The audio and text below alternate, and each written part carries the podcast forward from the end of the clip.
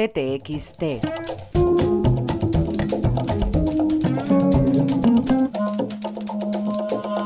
José Luis Cuerda. Vidas ejemplares y otras chuladas. Los belgas.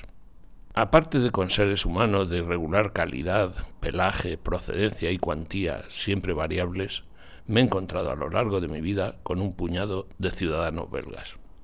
Desde los meteorólogos belgas católicos que traje yo al mundo para Amanece que no es poco, hasta una joven pareja belga que transporté en autostop desde Biarritz hasta Donosti, con la convicción por su parte de que, cruzada la frontera, ya estaban en Portugal. Los meteorólogos belgas católicos resultaron ser, porque así lo dispuse en el guion, gente muy formal, que cuando el alcalde necesario de la película ordena al pueblo hacer flashback desde el balcón del ayuntamiento, fueron los primeros en desaparecer para irse al pasado y no molestar a nadie. Los jóvenes autoestopistas, que no habían cenado, se llevaron por lo menos entre pecho y espalda dos bocadillos de jamón ibérico, manjar al que los invité como premio a su inocencia geográfica, ya que así podían celebrar su imaginaria llegada a un Portugal nunca visto ni visible hasta que construyamos la federación. Uno de los meteorólogos belgas católicos, el cabecilla, era y es mi amigo Mar Montfort, excelente logopeda, cinéfilo excelente y marido de la excelente logopeda a su vez, Adoración Juárez, que también tuvo papelito en mala racha y que por más que haya vivido años y años en Bélgica, no ha sabido ni querido olvidar su deje entre dulce y de fingida desgana procedente de la cantoria almeriense.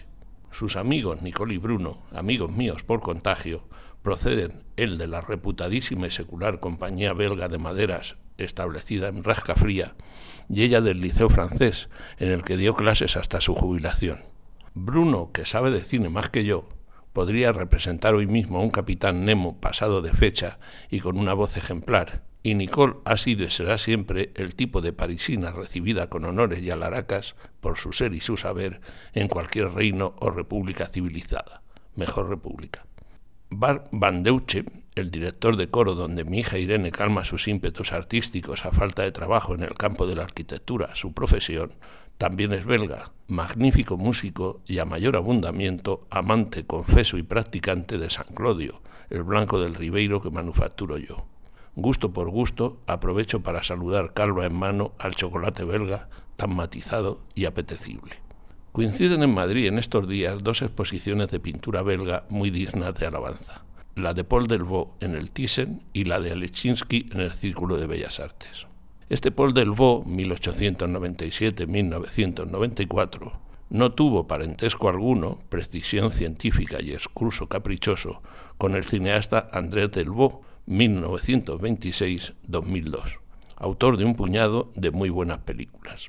Wikipedia, para demostrar que todo lo sabe y que puede evitar confusiones, afirma literalmente al referirse a él, entre comillas, trayectoria, dos puntos.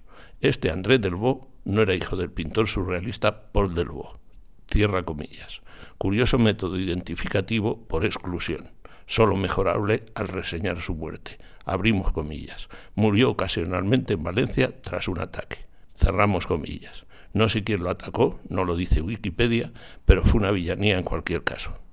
Hay imaginaciones que tienden a desvelar, construir o intentar plasmar una idea. Suelen actuar con limpieza, con altura de miras y para generar conocimiento de universales. Hay otras imaginaciones más cenagosas, menos arquitectónicas, que incluso se permiten aceptar entre sus logros los errores, los desechos y lo inverificable. Ninguna de las dos imaginaciones está claustrofóbicamente cerrada hasta el extremo de impedir a toda costa el paso de un rayo de luz o de una sombra que proceda de la otra. Y sobre cualquiera de ellas se han edificado los grandes movimientos artísticos que han jalonado el pasado y el presente de la música, las artes plásticas, la literatura, el ojo humano y los demás sentidos parece que cambian de gafas cada cierto tiempo y la inteligencia que procesa sus datos compra, hoy con todo se comercia, los envoltorios más idóneos para empaquetar los contenidos apreciados. Es un ajetreo de fecunda confusión que ha llevado, me imagino que por prisas más que por ignorancia, absurdos como el de hablar de pintura abstracta, cuando se ve que claramente es pintura concreta, o arte conceptual, como si cupiera otro sin concepto que pudiese sostenerlo o derribarlo. Delvaux desarrolla su talento desde la imaginación más arquitectónica, lo grecolatino, de Quirico, Magritte, contaminada, eso sí, cuando quiso y en abundancia, de expresionismo, de surrealismo, de postrimerías esqueléticas y de sexo abierto, frío, falsamente inocente. Alechinsky campea a su vez en una ciénaga de cuerpos estropeados, rotos y en la convivencia de imposibles individualidades desdibujadas, apenas antropomórficas y envueltas en una flora y fauna complementaria o encarceladora. Una irresponsable y gozosa zoología siempre en las fronteras continuará.